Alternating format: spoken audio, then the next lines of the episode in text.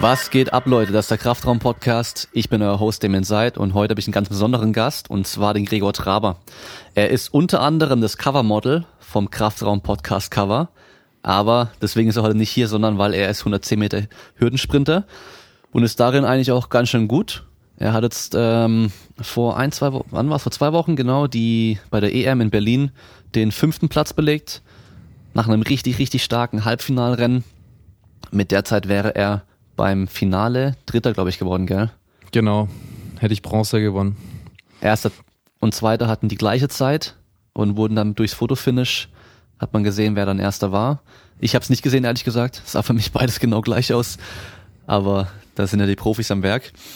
Okay, ich habe ähm, über Instagram ein paar Fragen gesammelt. In kurzer Zeit wurden es relativ viele. Und ich würde auch sagen, bevor wir jetzt einfach so anfangen zu reden, wir haben gestern schon viel Quatsch, wir waren zusammen im Strandbad am Bodensee, ähm, machen wir es so, dass ich direkt mit den Fragen anfange, weil es kamen super viele allgemeine Fragen dran, ganz viele auch äh, doppelt und dreifach. Und zwar, mit wie vielen Jahren hast du mit der Leichtathletik angefangen? Mit Leichtathletik angefangen habe ich, glaube ich, im Alter von ungefähr acht Jahren. Ich bin über den Fußball zur Leichtathletik gekommen. Meine erste Trainerin, Gisela Hölzle, hatte damals in Meckenbeuren mitbekommen, dass dort wohl ein sehr schneller, für sein Alter sehr schneller Spieler ähm, das Trikot von Meckenbeuren trägt und das war eben ich. Jetzt muss man dazu sagen, jetzt war das eine, eine ganz lustige Geschichte, weil ich heiße ja Traber, meine Mutter heißt Felder und mein Stiefpapa heißt mit dem Nachnamen Demel. Jetzt hat sie doch die Gisela wohl länger gebraucht, um dann wirklich meine Adresse oder die Telefonnummer von mir rauszufinden, aber ähm, seitdem quasi bin ich Leichtathlet durch und durch.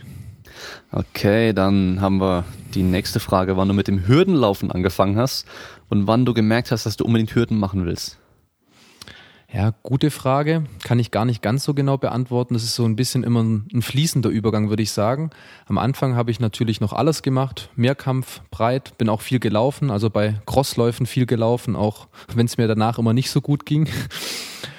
ähm, so mit 10, 11 Jahren habe ich auf jeden Fall schon Hürdenwettkämpfe bestritten. Und was war der zweite Teil nochmal? Ja, wann du halt wusstest, dass es Hürden wird.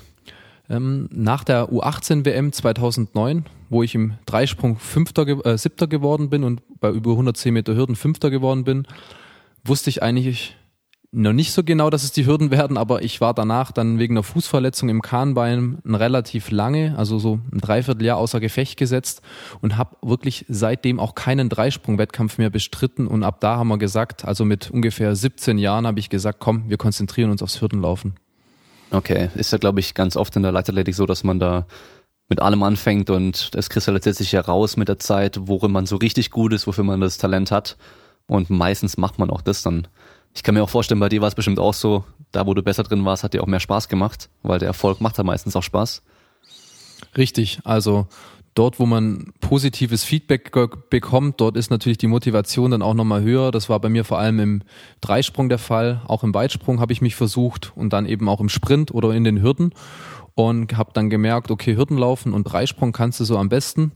Dann habe ich mich dort, wie gesagt, für die U18 Weltmeisterschaft qualifiziert. Das war auch ein Riesenerlebnis und ja, dann ist es irgendwann auch, muss man auch auf seinen Körper hören und der hat mir ganz klar gesagt, Gregor, mit der Technik ähm, ist Dreisprung vielleicht nicht so förderlich, gerade für deine Füße. Ja, Dreisprung ist halt schon echt heftig von der Belastung her. Ähm, gut, hier nochmal eine Frage. Welche Disziplin magst du noch außer den Hürden? Ich bin, muss man sagen, generell ein total sportverrückter Typ. Also ich liebe jegliche Sportarten, kann eigentlich, wenn ich im, im Fernsehen, wenn ich mal Fernsehen schaue, was nicht so oft ist, irgendwelche Sportsendungen kommen, kann ich quasi nicht wegschalten. In der Leichtathletik, da gefällt mir natürlich die Vielfältigkeit. Wenn ich ehrlich bin, 20 oder 50 Kilometer gehen, schaue ich mir jetzt nicht so an. Marathon auch nur bedingt, weil es einfach so lange geht, aber ähm, sonst macht mir wirklich alles Spaß. Also auch so an so einem Zehnkampf jetzt gerade beim Arthur Abele bei der EM, war ja, war, er war ja vor mir dran, da war ich im Hotelzimmer und habe da eigentlich quasi beide Tage zugeschaut per, im Fernsehen, aber so normal zuschauen kann ich dann irgendwie auch nicht, weil ich da viel zu viel Fan bin. Okay. Also dann, äh, du kennst Leute ja persönlich die meisten und dann, das tut dich auch nochmal beeinflussen, was du dann gerne schaust wahrscheinlich. Genau, das kam dann zusammen. Erstens, dass ich generell ein Leichtathletik-Fan bin und zweitens noch der persönliche Bezug zu den anderen Athleten. Jetzt haben wir es ja gerade vom Arthur Abele gehabt. Jeder oder die meisten werden ihn kennen, den Zehnkämpfer, der jetzt Gold geholt hat bei der Heim-EM, was der auch für eine Leidensgeschichte hat, also was der schon Rückschläge gehabt hat, das ist absoluter Wahnsinn und wie der sich immer zurückkämpft und da leidet man und freut sich natürlich mit. Ja, ich kenne es auch. Also mittlerweile kenne ich auch ein paar Athleten, die auch bei der EM gestartet sind und da schaut man natürlich schon noch, schon noch mal viel, viel lieber zu und fiebert mit und feuert an. Ähm, Lass mal schauen, was wir hier noch an Fragen haben. Das ist bei Instagram nicht ganz so übersichtlich. Ähm, mm, mm, mm, alles wieder das Gleiche. Lass mal schauen. Ja, jetzt werden schon so ein bisschen speziellere Fragen.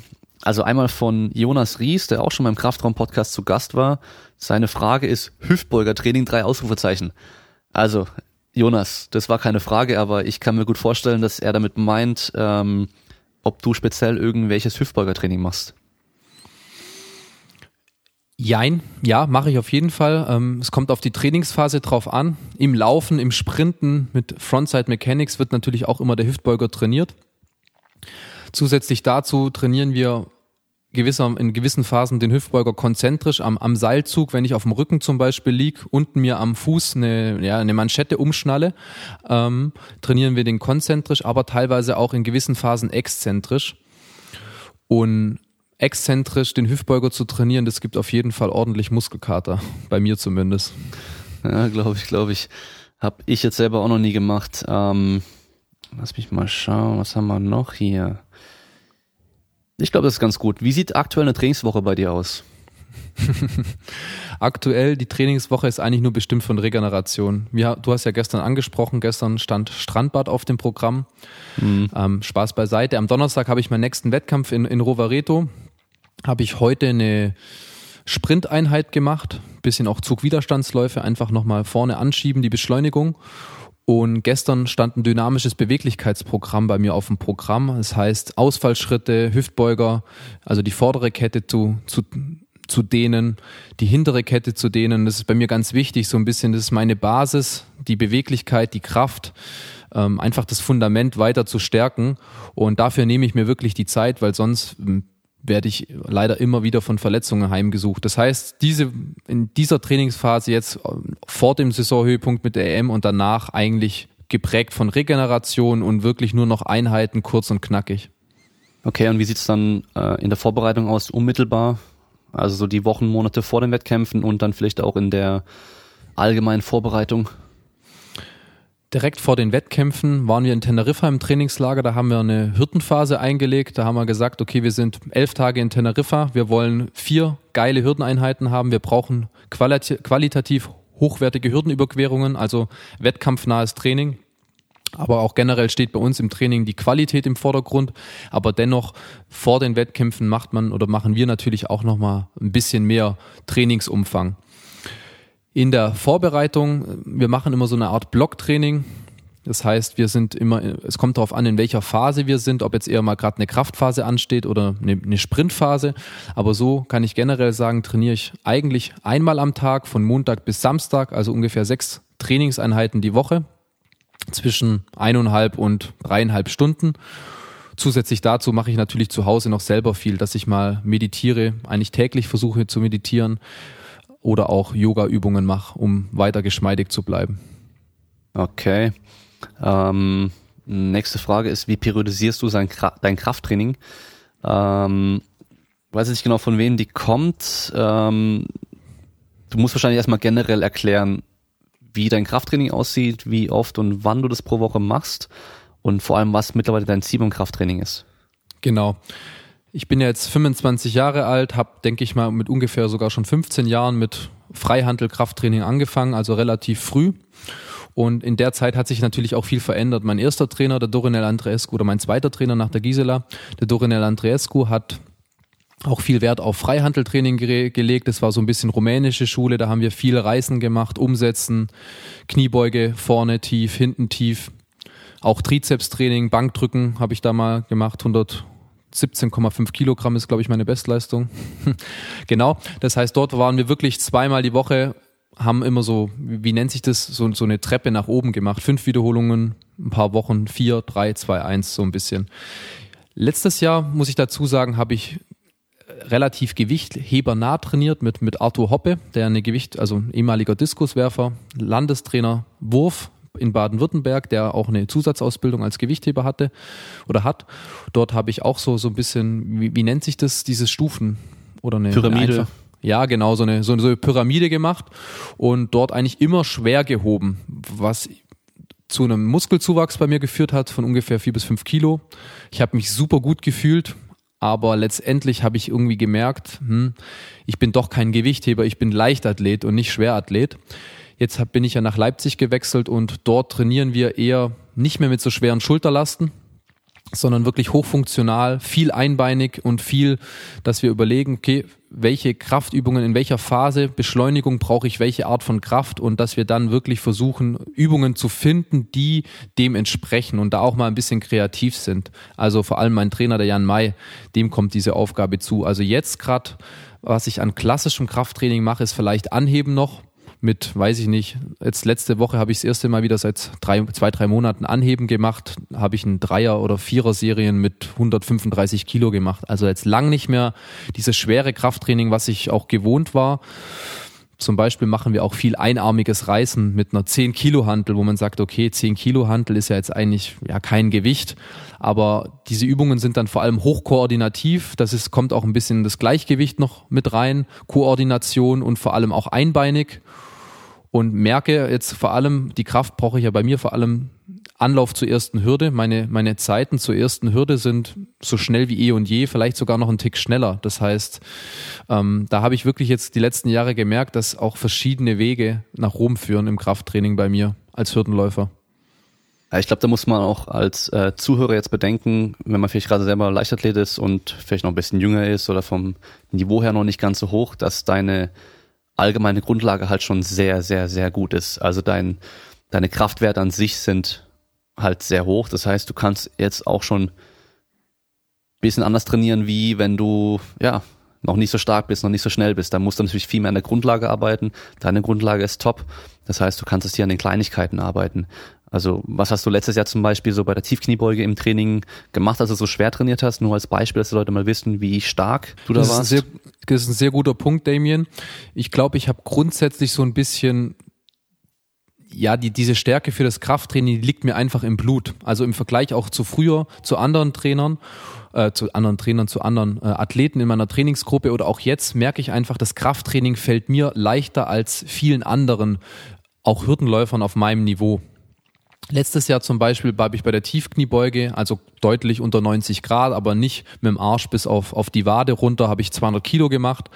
Oder ich habe auch 145 Kilo umgesetzt in den Stand also nicht wieder runtergegangen in die Hocke. Das sind schon wirklich für damals Körpergewicht 85 Kilo extrem gute Werte für einen Hürdenläufer, würde ich sagen. Und du hast es wirklich richtig gesagt. Ich habe ja mit 15 Jahren bereits angefangen mit Freihandeltraining, habe da über die Jahre mir ein super gutes Niveau aufgebaut, auf dem ich jetzt mich natürlich nicht ausruhen darf, aber auf dem ich jetzt, von dem ich natürlich jetzt profitiere.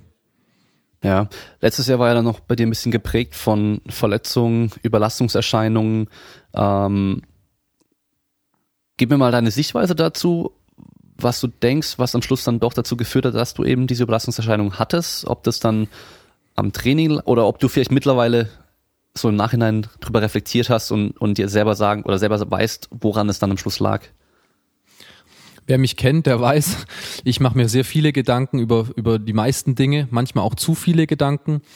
Ähm, Ganz genau weiß man es natürlich im Leistungssport oder generell nie, an was es gehabert hat. Aber mein Gefühl hat mir deutlich gesagt, es liegt zum Großteil natürlich an mir als Person, weil ich jemand bin, der gerne Grenzen austestet und meistens dann auch Grenzen überschreitet. Das heißt, wenn mich da niemand unter Kontrolle hat, der mich zurückhalten kann, weil selber habe ich gemerkt, auch wenn ich dann meine, ich könnte es, ich kann es nicht. Also ich kann mich selber nicht bremsen in dem Moment, weil es sich dann gut anfühlt und ich immer denke, ja, das geht noch, egal ob es jetzt beim Sprinten ist oder im Krafttraining.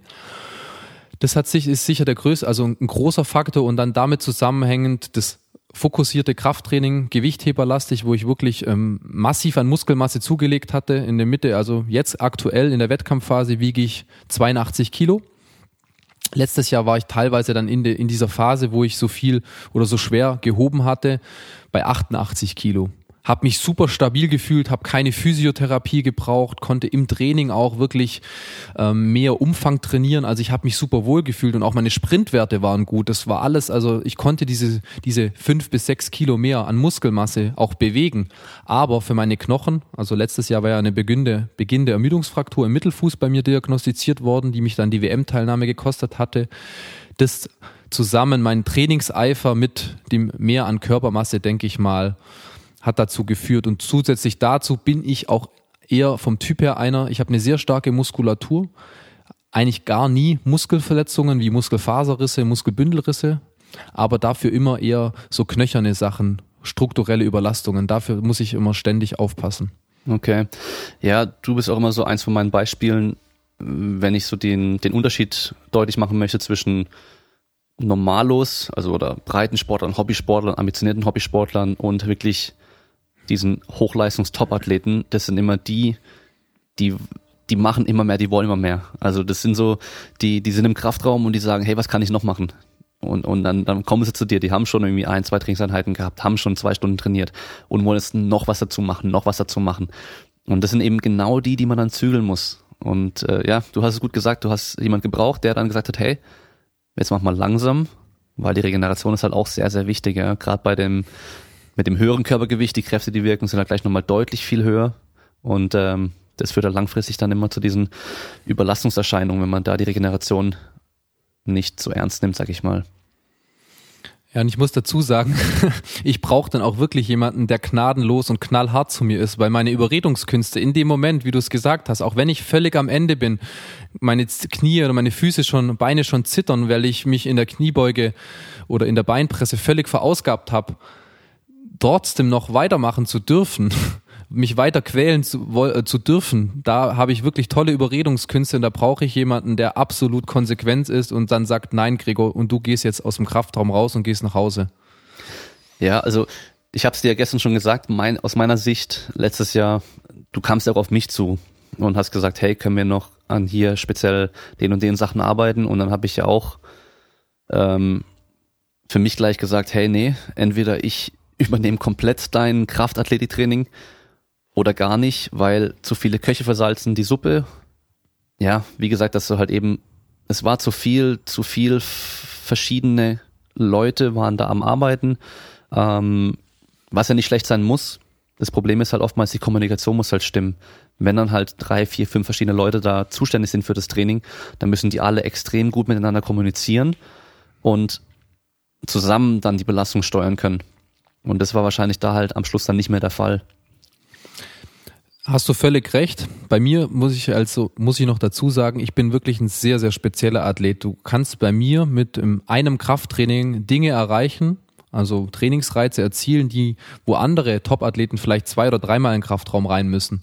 Genauso gut kann dieses eine Krafttraining pro Woche aber auch das Fass zum Überlaufen bringen. Stichwort Übertraining und ähm, da muss man wirklich, deswegen bin ich ja jetzt nach Leipzig zu Jan May, dass ich gesagt habe, ich brauche jemanden, der alles in seiner Hand, in einer Hand hält, eben nicht mehr zu viele Köche, es gibt nur noch einen Koch und jemand wie Jan, der aus dem Reha-Training kommt. Das ist bei mir auch noch, wenn ich immer gefragt werde, ja Gregor, wie sieht denn deine Trainingsgestaltung aus?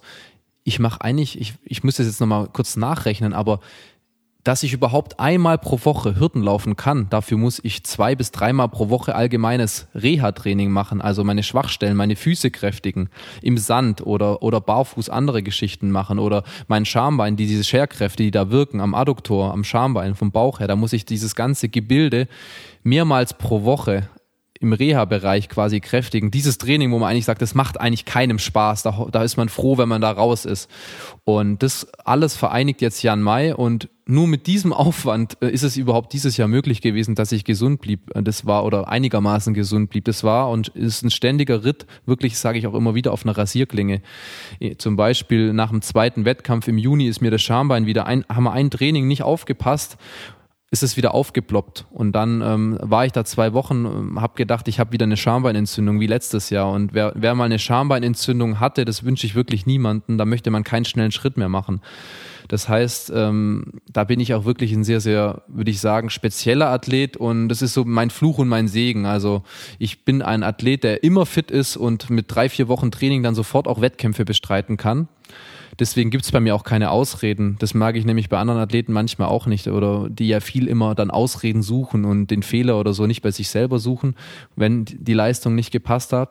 Genauso ist es aber um, die Umkehrseite, dass ich dann ständig immer Gefahr laufe zu überpacen. Mhm. Ähm, eine Frage gab's dann noch, die passt hier, glaube ich, auch ganz gut rein. Woher nimmst du deine Motivation fürs Training? Dazu auch noch eine ganz kurze Anekdote. Ich war letztes Wochenende in Birmingham bei der Diamond League und danach haben wir uns noch die Stadt angeschaut, sind die Rohleder, Bronzemedaillengewinnerin, 100 Meter Hürden in Berlin und eben Thomas Röhler, Olympiasieger und jetzt frisch gebackener Europameister im Speerwurf. Und hatten wir es auch von Vorträgen, dass oft eben auch er Vorträge hält und immer wieder wird gefragt, ähm, Thomas, kannst du nicht einen Motivationsvortrag halten? Und wir Spitzensportler, die wirklich für diesen Sport brennen, wir, wir stellen uns diese Frage irgendwie gar nicht. Das ist einfach dieses Feuer in einem drin oder ist einer ist in einem drin. Also ich weiß nicht, ist natürlich, denke ich mal, von Athlet zu Athlet unterschiedlich, vielleicht auch von Disziplin zu Disziplin unterschiedlich. Ich bin jetzt kein 400 Meter Hürdenläufer, der vielleicht dreimal pro Woche lange Tempoläufe macht und dann wirklich äh, einen hohen Laktatspiegel hat.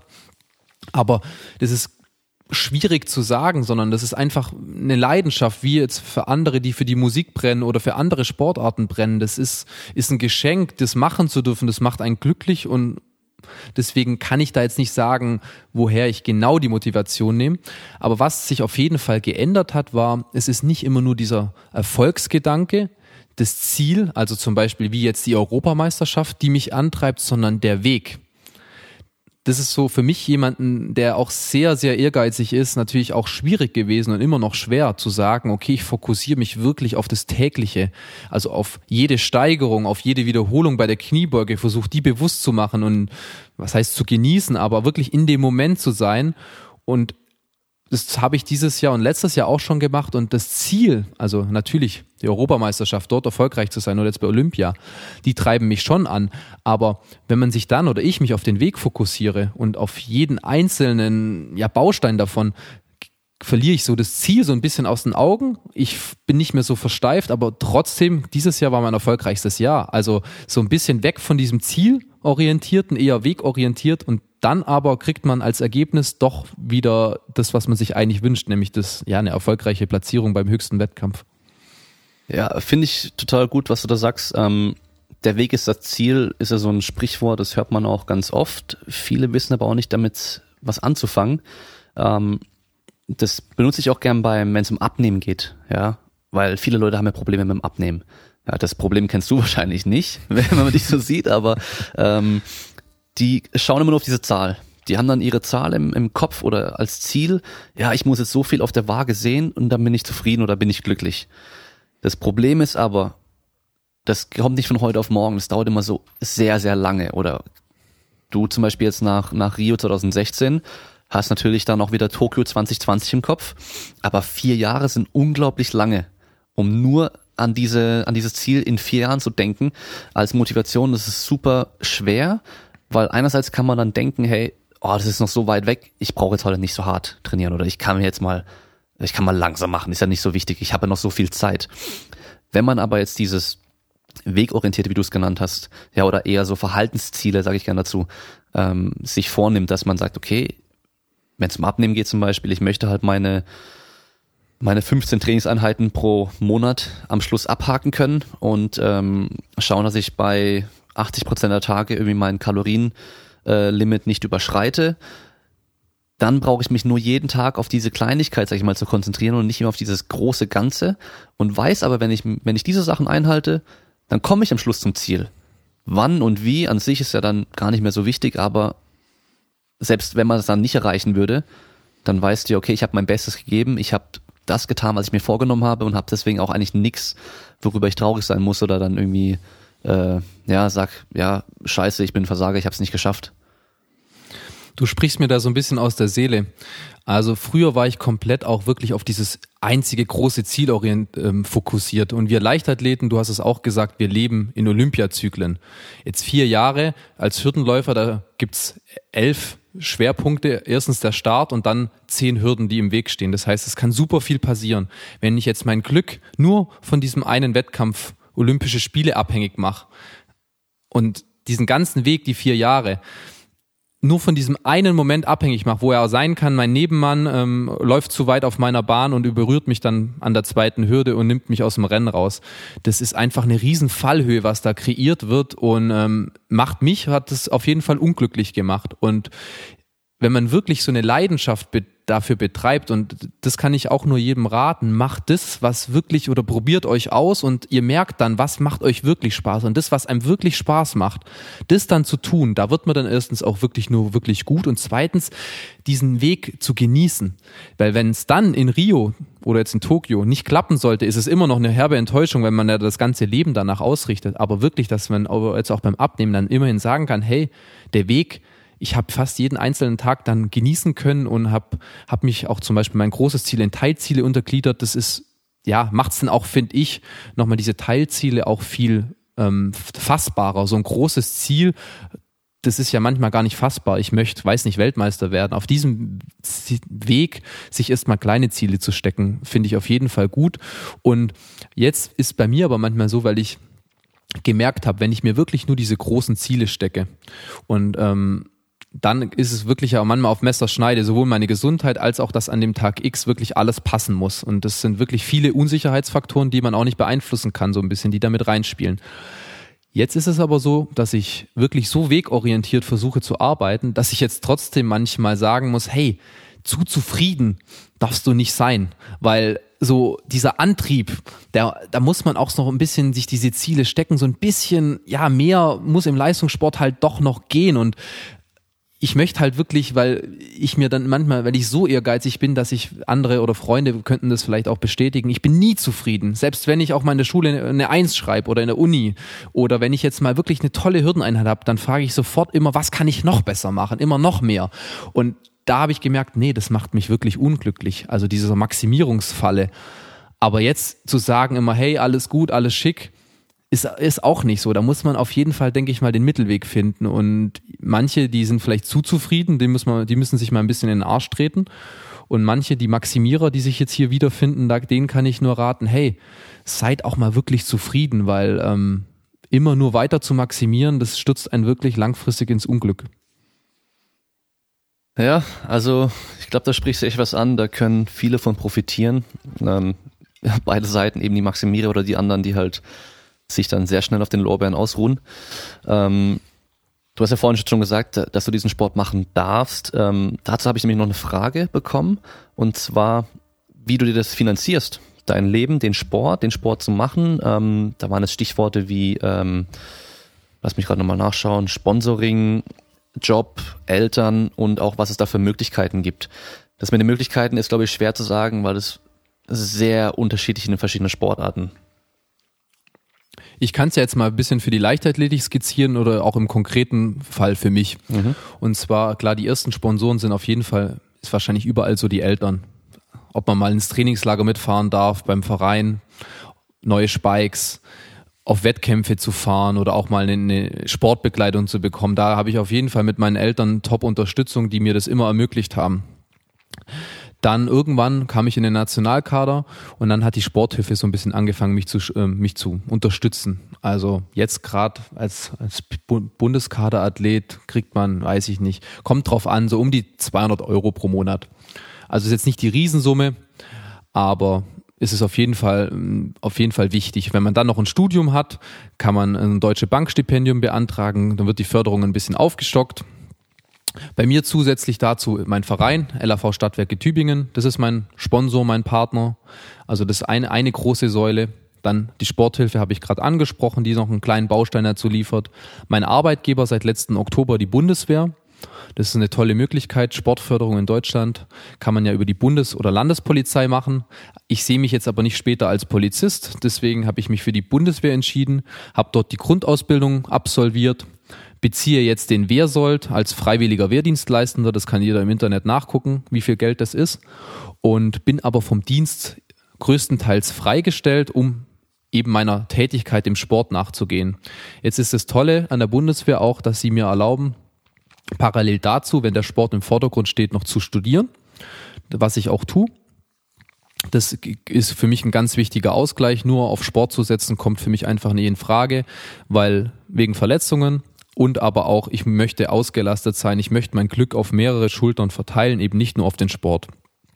Stichwort Verletzung, das reißt mich dann in ein Riesenloch, wo ich dann nur noch schwer rauskomme. Das heißt, erster Sponsor so ein bisschen die Sporthilfe, Arbeitgeber ist die Bundeswehr, dann habe ich noch meinen Verein LAV Stadtwerke Tübingen und nicht zu vergessen, mein langjähriger Partner seit 2013 Nike, mein Ausrüster. Das sind so meine großen Säulen. Und davon kann ich auf jeden Fall leben. Ich versuche natürlich auch zu schauen, ganz bewusst zu leben, was brauche ich mir ist wichtig, dass ich mich wohlfühle zu Hause. Das muss nicht groß sein, aber einfach schön mögelig, würde ich jetzt mal sagen. Also einfach entspannt. Ich brauche nicht viel. Was mir wichtig ist, ist eine ausgewogene Ernährung, also viel regionale Produkte, jetzt nicht unbedingt das Klohühnchen vom, vom Discounter, das kommt natürlich auch mal auf den Tisch, aber versuche ich so weit wie es geht zu vermeiden. Das heißt äh, Ernährung, ich habe natürlich auch einen riesen Kohldampf, nimmt viel, Gel äh, viel, viel Geld ein und ansonsten versuche ich, weil ich ja einfach so bin, wie ich bin, auch ein bisschen privat Altersvorsorge schon zu betreiben. In der heutigen Gesellschaft mit, mit der staatlich zugesicherten Rente, denke ich mal, auch wichtig, möchte ich jetzt aber nicht zu groß ausholen. Also es gibt diese drei großen Säulen bei mir, Verein, Nike, Bundeswehr, dann im Hintergrund auch noch die Sporthilfe. Und ähm, wenn man dann natürlich noch andere Sponsoren gewinnen kann für sich, dann ähm, sind da natürlich auch ja, Tür und Tor offen. Aber ist in der Leichtathletik, denke ich mal, nicht ganz so leicht. Wir haben nicht so viel Fernsehpräsenz.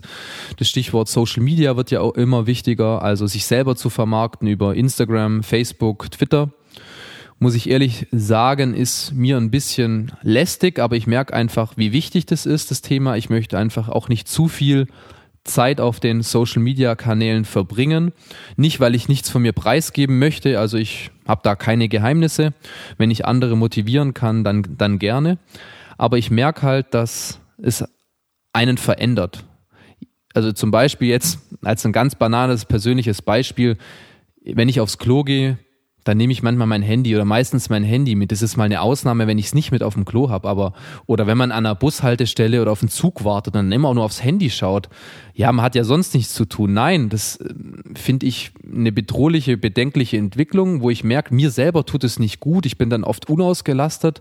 Deswegen habe ich da so einen inneren Konflikt. Ähm, den ich immer austragen muss. Okay, es ist wichtig für mich, als um mich selber zu promoten, aber trotzdem, ich darf dem nicht zu viel Zeit und Raum geben, weil es ein bisschen, ja, mich negativ verändert. Ja, das mit dem Social Media geht mir eigentlich ähnlich. Ähm, früher, als das neu war, ich meine, ich habe da mit SchülerVZ, StudiVZ und MySpace und allem drum und dran angefangen und dann gab es irgendwann Facebook und dann haben wir das gemacht. Ähm, Facebook war dann nur cool, weil halt, oder in MySpace auch, weil wir halt in der Tr äh, Tricking-Szene damals mit internationalen Trickern gut Kontakt halten konnten. Ja, ähm, und dann als Instagram angefangen hat, habe ich mich erstmal gefragt, für was brauche ich Instagram? Das sind ja nur Bilder. Ja, weil Facebook äh, kann ich ja auch Bilder hochladen. Hat man natürlich auch gemacht. Dann habe ich irgendwann auch mal alles gelöscht gehabt. Also alle Sachen, ich habe die Profile gelassen, aber halt alle persönlichen Sachen eigentlich gelöscht. Ähm, jetzt mit dem Podcast natürlich sollte ich eigentlich auch Promo und sowas alles in der Richtung betreiben. Ähm, so wie du natürlich auch. Du musst dich da promoten, vermarkten, dass mehr Leute dich sehen, dass du dann interessanter wirst für äh, für deine Sponsoren auch oder für andere Sponsoren vielleicht. Ähm, kannst du mal ganz kurz dazu dann vielleicht nachher noch sagen, wie Nike auf dich zugekommen ist oder wie das dazu kam? Ähm, aber jetzt nochmal zu Social Media. Ich sag mal so, man darf da einfach nicht vergessen, weil du ja sagst, das, das tut ja auch nicht unbedingt gut, dass was man da sieht von anderen Leuten, ist sozusagen das Highlight Reel von denen so das Beste und teilweise auch einfach komplett fake. Also ich habe da einfach noch im Kopf die Story von, von meinem von einem Freund, Bekannten, ähm, der hat sich von, damals von seiner Freundin irgendwann getrennt gehabt und die hat dann auf Instagram einfach nur noch so Bilder gepostet, ähm, alles voll toll und cool und äh, bestes Leben und geile Zeit und was weiß ich was und ähm, hat aber ihm die ganze Zeit die Ohren voll gejammert, dass es ihr so scheiße geht und sonst irgendwas. Ja, also da ist meistens die Fassade was anderes wie das, was hinter der Fassade ist und was ich dann natürlich für den Sport extrem schade finde, ist, wenn Leute, die halt mega viele Follower haben, weil sie sich irgendwie da viel präsentieren, viel mehr Unterstützung und sonst irgendwas bekommen als die eigentlichen Sportler, die guten Leute, die vielleicht für sowas gar keine Zeit mehr haben, weil sie halt so viel am Trainieren sind. Und da halt Follower wichtiger sind als Leistung.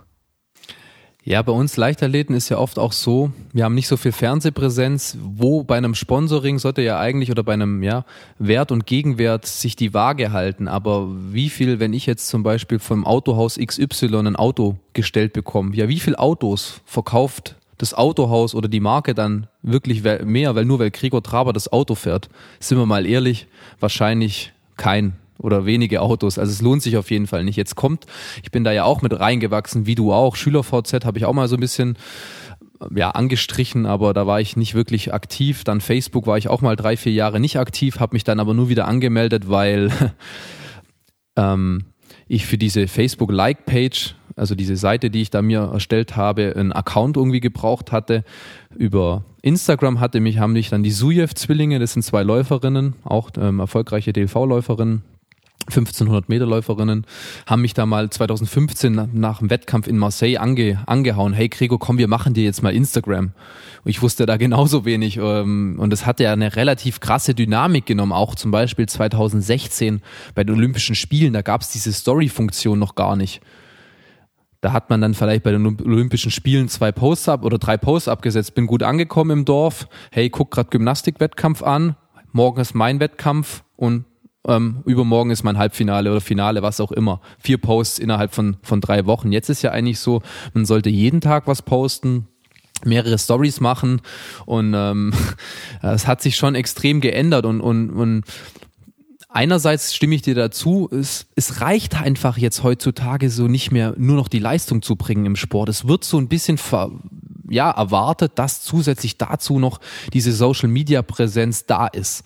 Und äh, manchen Leuten liegt es halt auch viel mehr, die können sich da und möchten sich da gut vermarkten, die haben vielleicht auch mehr von sich zu erzählen und manche, die lieben einfach nur ihren Sport. Und ähm, das ist natürlich dann für die ein bisschen schade, wenn die da, ich weiß es nicht, Nachteile haben, weil sie sagen, hey, ich möchte gar nicht so viel Zeit und Energie verwenden, die ich gar nicht habe, weil ich ja die zweimal am Tag trainiere und vielleicht noch Physiotherapie und andere Sachen wahrnehmen muss. Ähm, das ist natürlich schon ein bisschen schade, aber ja, ich glaube, da muss man heutzutage ist, ich, ich würde mir wünschen, dass die Entwicklung wieder mehr zum Sport hingeht, dass man mehr wieder dieses, was ja auch bei uns die Fußballnationalmannschaft gesagt hat, hey, das Team oder der Sport muss wieder im Vordergrund stehen. Ob jetzt da in Russland bei der WM dann noch ähm, ein, ein, eigener Friseur aus Deutschland eingeflogen werden muss, ähm, hey, komm, bleibt mal auf dem Boden, Jungs. Und, und das würde ich mir natürlich auch so ein bisschen wieder wünschen, aber auch für unsere Gesellschaft. Ja, ich denke, da muss man halt einfach mit der Zeit gehen. Ähm, wenn jetzt halt gerade Instagram und alles so groß ist und das von den Sponsoren und so weiter auch gefordert wird, dann bleibt einem da wahrscheinlich wenig übrig. Ähm, aber wie gesagt, hast du ja auch schon angesprochen, man muss halt auch echt nicht übertreiben. Ähm, ganz kurz, in dem Sinne, weil wir gerade von Social Media sprechen, ähm, eine kurze Ankündigung. Ich habe ja schon ähm, bei meinem letzten Post oder vorletzten Post, glaube ich, äh, angekündigt gehabt, dass es sich lohnt, äh, zu subscriben und zuzuhören und so weiter. Ähm, Sponsor kann man es, glaube ich, nicht ganz nennen. Ich habe eine kleine Kooperation angefangen und zwar die Firma Brain Effect hat mich kontaktiert, weil sie den Podcast ganz cool fanden. Die haben eine ähnliche Message oder ja, haben was ähnliches vor wie ich auch, dass wir eben alle Leute irgendwo in einer Weise besser machen. Und die haben ein paar Sachen von denen geschickt. Was die machen, ist einmal ähm, Supplemente für für die Leistungsfähigkeit, also die mentale Leistungsfähigkeit vor allem, für den Schlaf und also jetzt keine Proteinshakes, sondern so Sachen, die einen entweder wacher und fitter machen, das Gedächtnis besser machen oder auch besser schlafen lassen. Ähm, wer mich kennt, weiß, ich würde nicht einfach irgendwas hier äh, vermarkten oder oder äh, wie soll man sagen, ähm, ja, verkaufen ist es ja im Endeffekt ja schon auch, wenn ich da nicht äh, hinten dran stehen würde. Und zwar, ich habe von denen ähm, ein Schlafsupplement bekommen, ein Koffeinsupplement und noch was für den Kopf, dass der ein bisschen besser fu äh, funktioniert. Was ich jetzt aber gemacht habe, ist nicht, dass ich sage, hey, ich mache Werbung für euch und dafür bekomme ich das Zeug von euch, sondern die Sachen finde ich ganz gut. Da spreche ich auch drüber, die spreche ich an. Aber was jetzt das Coole für euch ist, ihr könnt Sachen gewinnen. Und zwar, ähm, die haben jetzt ein Budget gestellt von ein paar Sachen. Also einmal Focus wie der Name schon sagt, ein Fokus-Supplement. Dann habe ich Awake, ein Koffein-Supplement, was nur 40 Milligramm Koffein pro Dosis hat mit 40 Milligramm L-Theanin. Wer sich da ein bisschen auskennt, der weiß, dass L-Theanin so diese unschönen Nebeneffekte von dem Koffein ein bisschen rausnimmt, und zwar diese Zittrigkeit und dieses Aufgedrehtsein, also eher so eine ruhige Energie. Ich, ähm, ich reagiere sehr stark auf Koffein, also für mich kommt es wie gelegen, dass ich da nicht gleich eine 200 Milligramm Tablette einwerfe, sondern nur 40 Milligramm.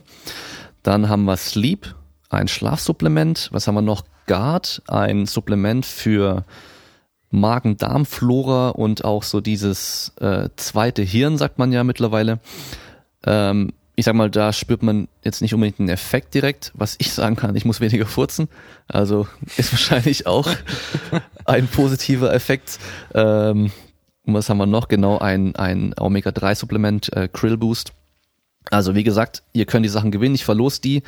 Und zwar, wir machen es erstmal so, ich bin jetzt nicht der mega Social Media Influencer, aber wenn ihr den Podcast anhört, dann teilt es in der Story auf Instagram, markiert mich, markiert noch einen Freund, dass der sich den anhören soll, weil es geht hier darum, dass diese geilen Informationen, die wir liefern oder halt auch solche Insider-Stories, wie jetzt von Gregor zum Beispiel, weil ich glaube, deswegen wollen auch ganz viele immer, dass man Social Media macht als Top-Athlet, weil die wollen ja sehen, was macht denn der sonst so? Also was macht der sonst so? Was macht der im Training? Was ist der? Ähm, geht der feiern und so weiter? Aber das kriegt man bei Social Media eigentlich auch nicht wirklich mit, weil man zeigt ja nur, was man zeigen möchte, sage ich mal. Und hier mit einem Podcast hat man halt die Möglichkeit, mal ganz locker über alles so zu sprechen ja, man, man lernt die Menschen einfach deutlich besser kennen als über ein paar Bilder. Also entweder teilen und ähm, oder reposten und mich dabei markieren und noch besser, da gibt's dann nämlich eine Kombination von mehreren Supplements, eine Rezension auf iTunes schreiben.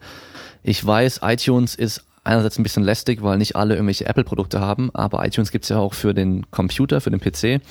Ähm, das kommt noch daher, dass iTunes so die erste Plattform für Podcasts war, dass es immer noch so hoch angesehen wird. Also ihr unterstützt den Podcast halt sehr gut, wenn er da bewertet und eine Rezension schreibt.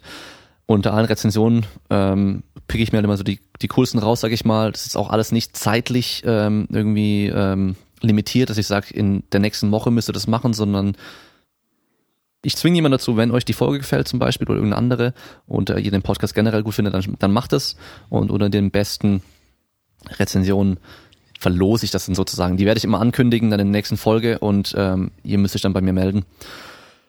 Dann wäre das damit. Apropos verlosen. Ja. Ich hätte auch noch was. Also jetzt, wenn du jetzt hier die Geschenke auspackst, dann will ich ja mich mal nicht sträuben und sagen, hey, heute ist doch Weihnachten, oder? Okay, noch und geiler, ja.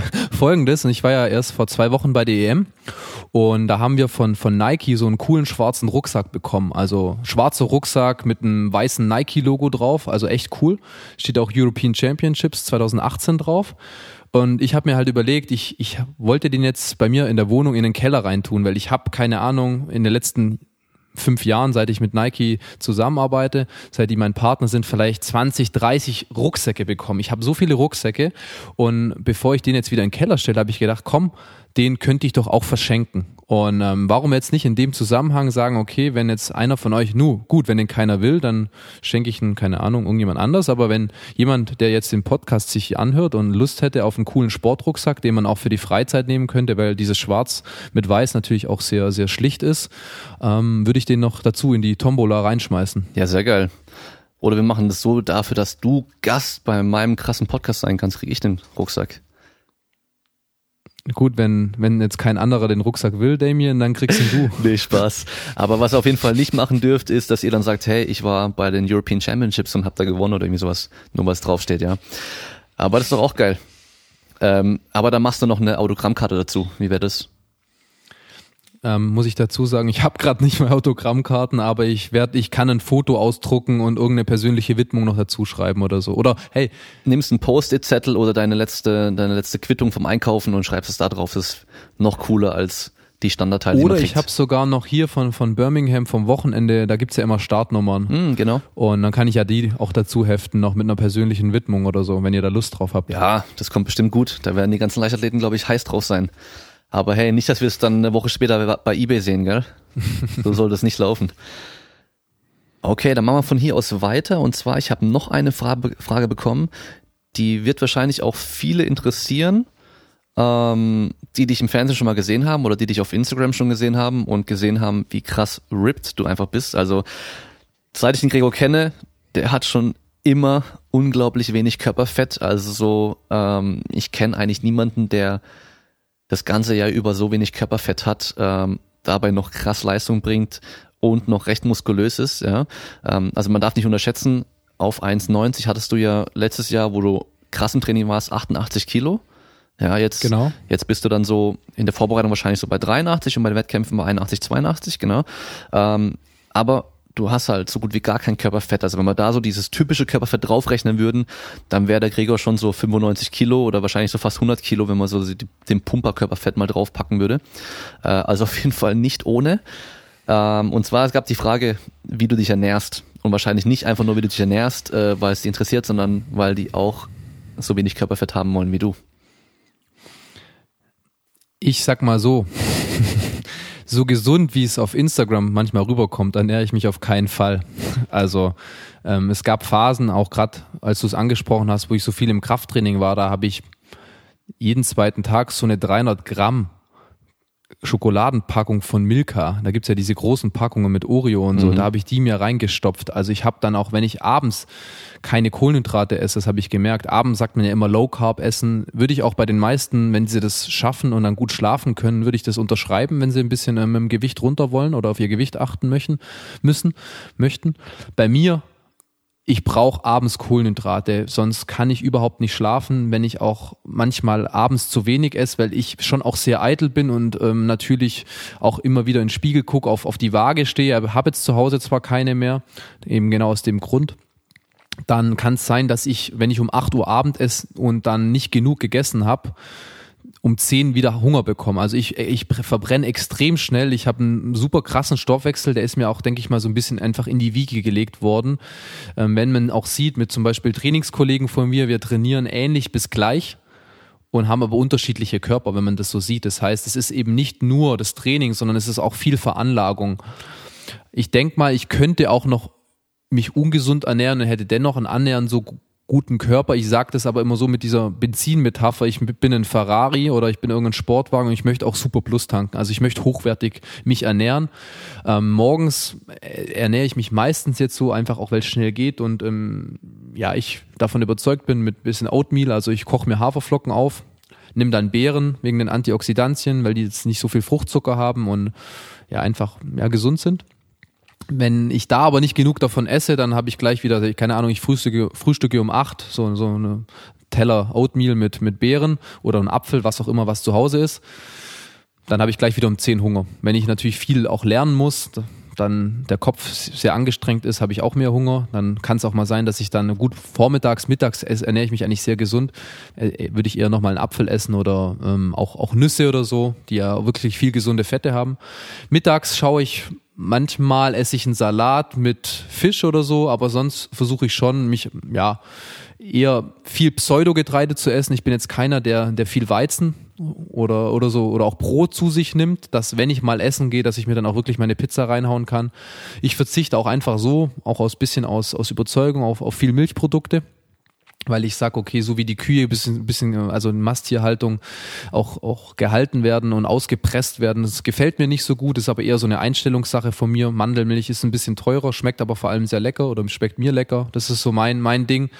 Ähm, ja, das heißt, eigentlich sehr unterschiedlich. Ich habe dann auch immer so Phasen, wo ich sage, okay, keine Ahnung, ich koche mir jetzt mal Reis vor, dass es für drei Tage hält und dann mache ich mir halt oft eine schnelle Gemüsepfanne, dass ich sage, okay, ich schnippel mir schnell eine Zwiebel als, als Basis, Geschmacksträger immer lecker, hau dann frisches Gemüse auch noch in die Pfanne rein und, und, und mach mir dann ein schönes Steak oder, oder vor allem viel Lachs esse ich gerne. Muss dazu sagen, Leibspeise Sushi würde ich auch sagen, sehr, sehr, sehr gesund und ähm, versuche da schon, also gerade morgens und mittags mich gesund zu ernähren, ausgewogen zu ernähren. Und abends habe ich manchmal Probleme, also da auch aufs Eis, die Schokolade so ein bisschen zu verzichten. Aber dann sage ich, hey, das lieber, wenn ich tagsüber mich gesund ernährt habe, dann gönne ich mir das halt abends mal, wenn, wenn's mein, wenn mein Gewicht passt.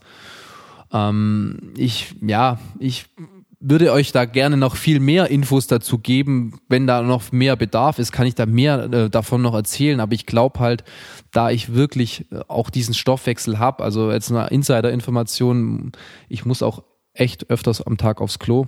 Also das ist schon ziemlich heftig, so dieser Stoffwechsel. Und äh, ähm, deswegen kann ich mich da auch nicht mit so vielen Leuten, denke ich mal, vergleichen. Also es ist auf jeden Fall klar und wichtig, würde ich sagen, definiert wird auch in der Küche und nicht nur immer im, im Fitnessstudio dass bei vielen Leuten, wenn sie es aushalten, ähm, abends die Kohlenhydrate wegzulassen, sicher eine, eine, gute Alternative ist. Bei mir ist es so, jetzt nochmal eine Anekdote, wenn ich abnehmen möchte, dann ziehe ich die Kohlenhydrate hoch. Dann esse ich, versuche ich fettarm zu essen. Das heißt, ich esse dann zum Beispiel Schweinefleisch, versuche ich sowieso weniger zu essen, aber dann esse ich eher Hühnchen oder mageren Fisch und Reis und ähm, irgendwelches, keine Ahnung, Brokkoli oder irgendwelches Gemüse und versuche dann halt die Nüsse oder so, die ja viel gesunde Fette haben, äh, und die Öle, so ein bisschen Leinöl, was ich auch immer viel arbeite, mit dem ich viel arbeite, runterzuziehen. Und dann äh, wird mein Stoffwechsel da nochmal so ein bisschen angekurbelt und dann nehme ich eher sogar noch ab. Ja, das ist eine, eigentlich eine ganz einfache Rechnung, weil Kohlenhydrate haben einfach deutlich weniger Kalorien als Fett bei gleichem Gewicht. Und da sparst du halt dann gut Kalorien ein. Ähm, gestern zum Beispiel ähm, war ich bei Gregor. Da hat er nach dem Training erstmal Seele gegessen, mit allen möglichen Aufstrichen ausprobiert und im Schwimmbad hat er auch eine Pommes gegessen. Also und noch zwei Eis am Abend. Okay. Also einmal vor der Physiotherapie noch ein Eis und danach ähm, ja.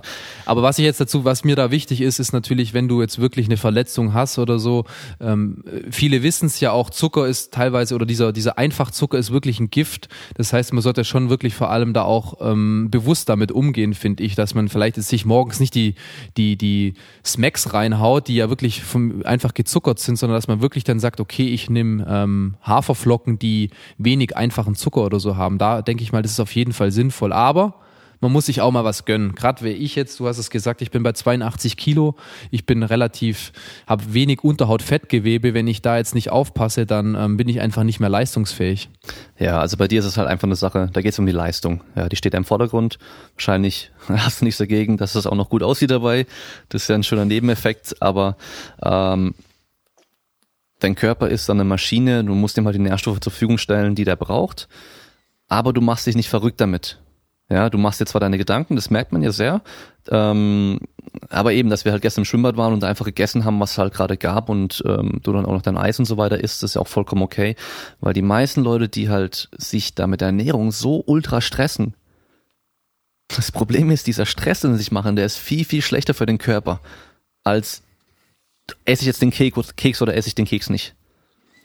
Genau so ist es und diesen Stress habe ich mir früher auch gemacht, den würde ich mir heute immer noch machen. Deswegen schütze ich mich ja selber, dass ich sage, okay, ich habe keine Waage mehr zu Hause. Also ob ich jetzt, ob jetzt, keine Ahnung, wenn ich jetzt, ich versuche immer morgens viel zu trinken, schon ungefähr zwei Liter mindestens, dass man, dass ich, ja, weil ich einfach auch, ich stehe auf, trinke ein Glas Wasser, 500 Milliliter, dann bin ich ja gleich 500 Milliliter oder 500 Gramm schwerer und sich da verrückt zu machen, das habe ich früher auch gemacht und dann wirklich ein schlechtes Gewissen zu haben, das, das zieht einen so runter und ähm, ist absolut unnötig und kontraproduktiv auch für die Leistung und, und auch für die Lebenszufriedenheit. Und wenn man, das habe ich auch gemerkt, das ist mir auch immer ganz wichtig, Leben, das Leben außerhalb vom Sport so ein bisschen und das, und das sportliche Erfolg, das ist alles eins. Man kann das nicht trennen. Man kann nicht sagen, hey, im Privatleben geht's mir super scheiße, aber als Sportler bin ich super erfolgreich. Auf lange Sicht funktioniert das nicht. Das muss alles harmonisch sein. Und deswegen ja auch muss jeder rausfinden, hey, ist das, was ich tue, das Richtige für mich? Brauche ich vielleicht noch was anderes? Und, und da habe ich zum Beispiel auch gemerkt, das merkt ja jeder selber auch, hey, Instagram finde ich cool oder Facebook, will ich mehr oder ist es eigentlich eher sogar eine Sucht und ich brauche eigentlich, bräuchte weniger. Und da muss einfach jeder für sich rausfinden, was ihm gut tut. Und mir tut es eben nicht gut, wenn ich jeden Morgen auf die, auf die Waage stehe und mir dann, weil ich 400 Gramm schwerer bin als sonst, Gedanken mache. Hm. Was ist denn dann bei dir so der Ausgleich? Ähm, in erster Linie jetzt mein Studium. Also ich habe jetzt seit Oktober in, in, in Leipzig, studiert da Psychologie, habe letzten Sommer dann noch im BWL-Studium meinen Bachelor gemacht in Tübingen. Bin ich froh, dass ich das gemacht habe, habe irgendwie dann gemerkt, hm, BWL, klar, kannst du immer brauchen, deswegen ziehst du jetzt auch durch, Gregor, aber so richtig gebrannt dafür habe ich nicht. Und habe wirklich gedacht, okay, wo machst du danach deinen Master? Okay, mir macht aber in der BWL gerade nicht so Spaß, dass ich unbedingt da meinen Master machen will, weil da würde ich mich ja dann auch später im Job sehen. Deswegen die Psychologie. Das heißt, ich habe jetzt ein gutes Hürdentraining gehabt oder ein schlechtes, wie auch immer. Oder schlecht gibt's ja nicht, sondern wir sind ja immer nur am Lernen. Und das möchte ich auch nicht so, so immer dieses schlecht und es gibt nicht schlecht, man darf Fehler machen, es gibt keine Fehler, man ist immer am Lernen, es sind alles nur Informationen. Wie ich damit umgehe, ist ja mein, ist ja die Sache. Das heißt, dieses Studium gibt mir extrem viel. Das heißt, ich bin nach dem Training habe ich einfach gar keine Zeit mehr nachzudenken, ob ich, ob es jetzt gut war oder, oder nicht so gut, ob ich jetzt 400 Gramm zu schwer bin oder weiß was ich. Das heißt, da ist, das gibt mir extrem viel Halt, gerade eben, wenn der Sport nicht so gut läuft, weil man bei mir eben diese Verletzungen.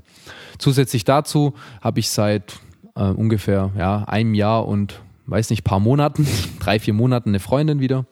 Das tut mir extrem gut. Natürlich tut es mir auch super gut. Wer mich kennt, weiß, ich bin ein Familienmensch. Mit meiner Familie Zeit zu verbringen, mit meinen Freundschaften Zeit zu verbringen. Zum Beispiel gestern war ich ja mit dir im Strandbad. Das war einfach cool. Auch wenn deine Badehose ähm, ziemlich gespannt hat. Damien. Ja, ja, ich muss mir echt noch eine neu kaufen gehen. Die habe ich halt gekauft. Da war ich noch ein bisschen schlanker und fürs Schwimmen gekauft in der Uni. Das heißt, äh, nicht im Schwimmbad chillen, sondern Bahn schwimmen. Sah auf jeden Fall heiß aus. Ja, natürlich rot, richtig Baywatch-Style. Ähm, was wahrscheinlich viele noch interessiert mit dem Studium, machst du das Vollzeit, komplett, also so mit der Absicht in sechs Semestern, wenn, wenn sechs Semester dauert, fertig zu werden oder lässt du dir da generell von Anfang an schon mehr Zeit? Stand jetzt habe ich zwei Semester hinter mir und habe bisher äh, die Regelstudienzeit einhalten können. Ich muss dazu sagen, im, im Psychologiestudium nimmt natürlich die Statistik auch einen wichtigen Teil ein.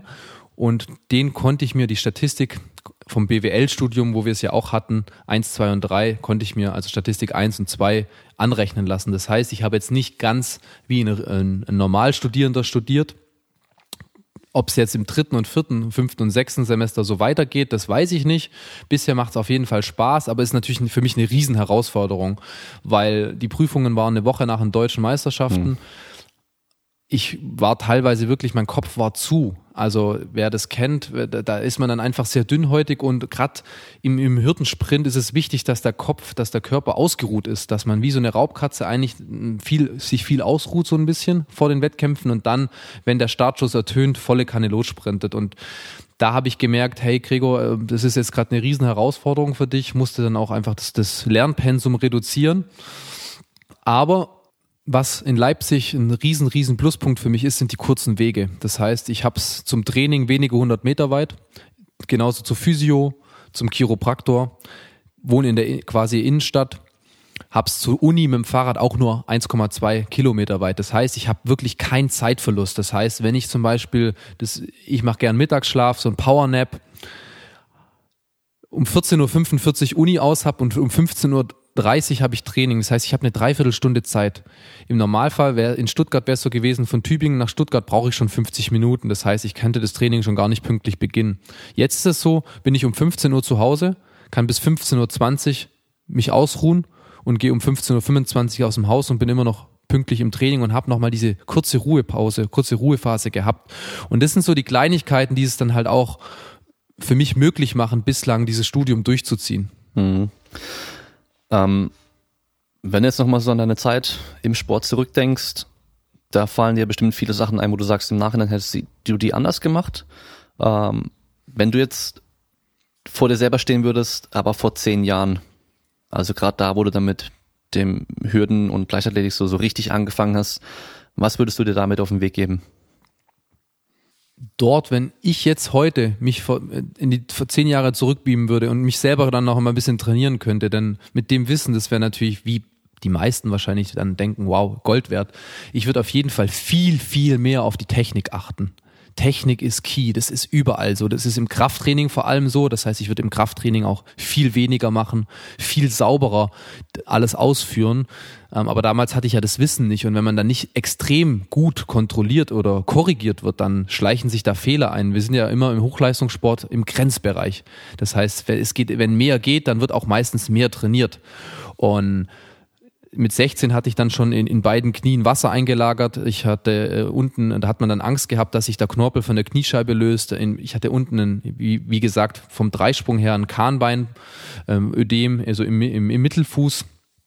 Da hätte ich auf jeden Fall viel früher die Reißleine gezogen. Ich hätte auch viel mehr Emotionskontrolle machen müssen. Ich habe mich ja früher vor Wettkämpfen ähm, grün und blau im Gesicht geschlagen, um mich da auf Hochtouren zu pushen. Ich war dann auch wie ein Biest vorm Wettkampf. Das war schon cool, aber nach den Wettkämpfen hatte ich so gar keine Energie mehr die nächsten Tage. Das heißt, da hätte ich viel ja, und, und viel gelassener. Man wird ja durch diese Erfahrungen, die man gemacht hat, die jeder Mensch sammelt, ähm, kann man ja mit diesen Situationen, die einen vor ein paar Jahren noch überfordert hätten, einfach besser umgehen. Und ich, ja, wäre natürlich interessant, aber ich denke mal, das ist wahrscheinlich bei den meisten Sportlern so, dass sie, wenn sie rückblickend vieles anders machen würden. Aber trotzdem muss ich sagen, bin ich froh und glücklich, dass alles so gekommen ist, wie es gekommen ist. Ich bin keiner, der immer sagt, ja, hätte ich doch nur mal vor drei Jahren so, oder vor vier Jahren das und so und so gemacht, sondern ich schaue eigentlich mit Freude auf, auf, auf die Vergangenheit zurück und versucht trotzdem daraus zu lernen und aber für die Zukunft oder jetzt für den nächsten Moment ist ja das Einzige, was wir beeinflussen können. Wir leben im Hier und Jetzt und das vergessen die meisten Leute. Die haben immer Sorgen, was in der Zukunft passiert oder ähm, ärgern sich noch, was in der Vergangenheit passiert ist, aber das ist ja, das ist ja schon passiert. Also das kann man jetzt nicht mehr ändern. Und ähm, deswegen wirklich einfach den Moment leben, den Moment genießen und wenn man sich für was entscheidet, wirklich, das habe ich auch gelernt, so ein bisschen auch die Entscheidung nach Leipzig zu gehen, das war so eine Bauchentscheidung. Die, die musste reifen. Also nicht so spontan sich von Stimmungen leiten lassen, hey du, okay, ich mache mir jetzt ein Tattoo oder irgend sowas, sondern wirklich so Entscheidungen auch reifen lassen, aber dann wirklich viel mehr auf, auf, den, auf sein eigenes Gefühl hören und nicht auf den Verstand. Weil der Verstand, finde ich immer so, das ist immer, um sich vor anderen zu erklären, dass man die Entscheidung oder die man getroffen hat, richtig ist. Aber ich habe gemerkt, wenn du wirklich selber glücklich werden möchtest mit dem, was du tust, dann musst du auf dein Gefühl hören. Hm. Klingt alles sehr gut. Ich denke mal, die Sachen sind auch für alle Fans oder jetzt jüngeren Athleten, bei denen du das Vorbild bist, genauso äh, eine gute Information. Oder hast du da nochmal extra noch was, was dem mit auf den Weg geben würdest? Ja, durchziehen, ihr Leute. Zieht voll durch, aber seid nicht so, so kopflos manchmal wie ich, sondern äh, manchmal ist wirklich weniger mehr. Und ähm, hätte mir das früher schon jemand gesagt mit 16, 17, 18, ich, ich, ich glaube, da konnte mich gar keiner bremsen. Ich konnte mich selber nicht bremsen und äh, mein Körper, selbst wenn es weh tat, konnte mich nicht bremsen. Dann hat man halt Ibuprofen eingeschmissen und es ging weiter. Hört auf euren Körper, probiert euch vor allem aus und, und setzt euch nicht so unter Druck. Nimmt diese Instagram-Welt, diese Fake-Welt nicht so, nicht so ernst, sondern pflegt eure Freundschaften, eure realen Freundschaften. Legt das Handy mal zur Seite. Gerade beim Essen oder so hat so ein Handy nichts verloren. Und ähm, genau, probiert euch aus, seid mutig, lebt euren Traum, weil nur da, wo ihr Spaß drin habt, werdet ihr auch wirklich gut werden. Sehr cool. Noch ganz kurz zu diesem Punkt mit ähm, mit den Kopf einschalten und hättest, hätte man das dir früher schon gesagt, dass du es, dass man dich hätte trotzdem nicht bremsen können. Das ging mir ja genauso. Also ich habe da dann auch trainiert wie ein Verrückter irgendwie und ähm, andere Leute, ältere Leute, erfahrene Leute haben schon gesagt, hey, ähm, pass hier und da mal auf und so. Man denkt ja immer so, man weiß es besser, vor allem in diesen jungen Jahren. Und dass man da schon so schlau ist, sag ich mal, dass man dann einfach auf die erfahrenen Leute hört. Ja, also ähm, ich für mich habe es mir so als Aufgabe mittlerweile ähm, vorgenommen, das, was ich in diesen ganzen Jahren ähm, teilweise schmerzhaft irgendwie erleben musste oder, oder lernen musste, äh, weiterzugeben, damit das andere in meiner Situation oder in einer ähnlichen Situation nicht auch machen müssen. Ja, also ist schmerzhaft ist jetzt nichts, also keine traumatischen Erlebnisse oder sowas, gar nicht, aber halt, ich habe trainiert wie ein Blöder und habe mich dann verletzt dann wieder trainiert wie ein Blöder und wieder verletzt, ja, anstatt halt von Anfang an es ein bisschen gescheiter zu machen, ja, das, was dann vielleicht auch für Instagram nicht so cool aussieht, das führt aber langfristig dazu, eben dieses langfristig, hast du vorhin auch schon angesprochen, dass man diesen, diesen Weg so optimal bestreitet, wie es geht und nicht einfach nur dieses Ziel denkt, Hauptsache, ich will jetzt morgen der Stärkste der Welt sein, ich will morgen der Schnellste der Welt sein, sondern lasst euch da Zeit und einfach wirklich diese, diese, jeden Schritt einfach mit Bedacht irgendwie gehen. Aber du sagst es, Früher habe ich auch wirklich gedacht, das denke ich immer noch, ich kann Bäume ausreißen, aber früher, man war ja unbesiegbar, unzerstörbar gefühlt. Aber diese langfristige Perspektive, die, die hatte man da oder hatte ich da einfach noch nicht ganz so. Also ich habe schon auf den nächsten Wettkampf hingefiebert, auf das nächste Jahr hingefiebert, aber trotzdem so diesen Weitblick zu haben, hey, ich muss vielleicht wirklich mal zwei oder drei Wochen auch im Training kürzer treten, dass ich das große Ziel nicht gefährde dieses Bewusstsein hatte ich nicht, aber trotzdem glaube ich auch, muss man seine eigenen Erfahrungen natürlich machen, weil immer nur, wenn andere sagen, mach das jetzt nicht, mach das jetzt nicht, das, das will ja auch keiner. Aber trotzdem würde ich sagen, hätte ich wahrscheinlich mehr auf andere hören müssen. Und wenn ich jetzt vielleicht nur einem irgendeinem eine kleine Verletzung oder eine größere Verletzung ersparen kann, weil er sich dann in dem Moment daran erinnert, mal irgendwann im Training, Vorbereitung, ist es noch relativ lange hin bis zum nächsten Wettkampf, aber es tut schon richtig was weh, dass man das wirklich nicht auf die leichte Schulter nimmt. Mhm, ja, also gerade wenn man Leistung bringen möchte, langfristig vor allem, dann ist halt die Gesundheit das Allerwichtigste überhaupt. Und das vergessen viele. Richtig. Okay, Gregor, dann sind wir auch schon am Ende für heute. Ich danke dir, dass du dir die Zeit genommen hast äh, gestern die Zeit genommen hast und heute das dann nochmal, weil wir halt gestern zu lange unterwegs waren. Und ähm, ja, ich hoffe, dass viele da was mitnehmen konnten. Ich denke, es war ein gutes Gespräch, dass wir auch vor allem nicht nur über Sport an sich oder Training gesprochen haben, sondern auch irgendwie so ein bisschen so Mindset und alles drumherum. Ähm, und das auch mal von dem anderen zu hören, der halt schon wirklich was erreicht hat und hoffentlich auch noch viel mehr erreichen wird. Danke auch, hat richtig Spaß gemacht, mit dir zu quatschen. Jo, wird bestimmt nicht das letzte Mal sein, dass wir einen Podcast machen. Ich denke mal, da werden bestimmt nochmal viele Fragen kommen. Und an alle anderen, wir hören uns beim nächsten Mal. Ciao. Ciao.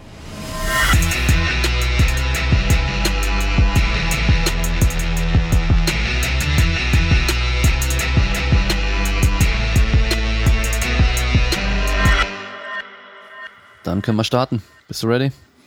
Ich bin ready. Okay. Dein erster Podcast, oder? Mein erster Podcast heute. Ich bin schon ein bisschen aufgeregt, muss ich dir sagen, Damien. Es gibt immer ein erstes Mal. Bist genauso auf, aufgeregt wie vor deinem ersten Mal? Vor dem ersten, mhm. ersten Mal?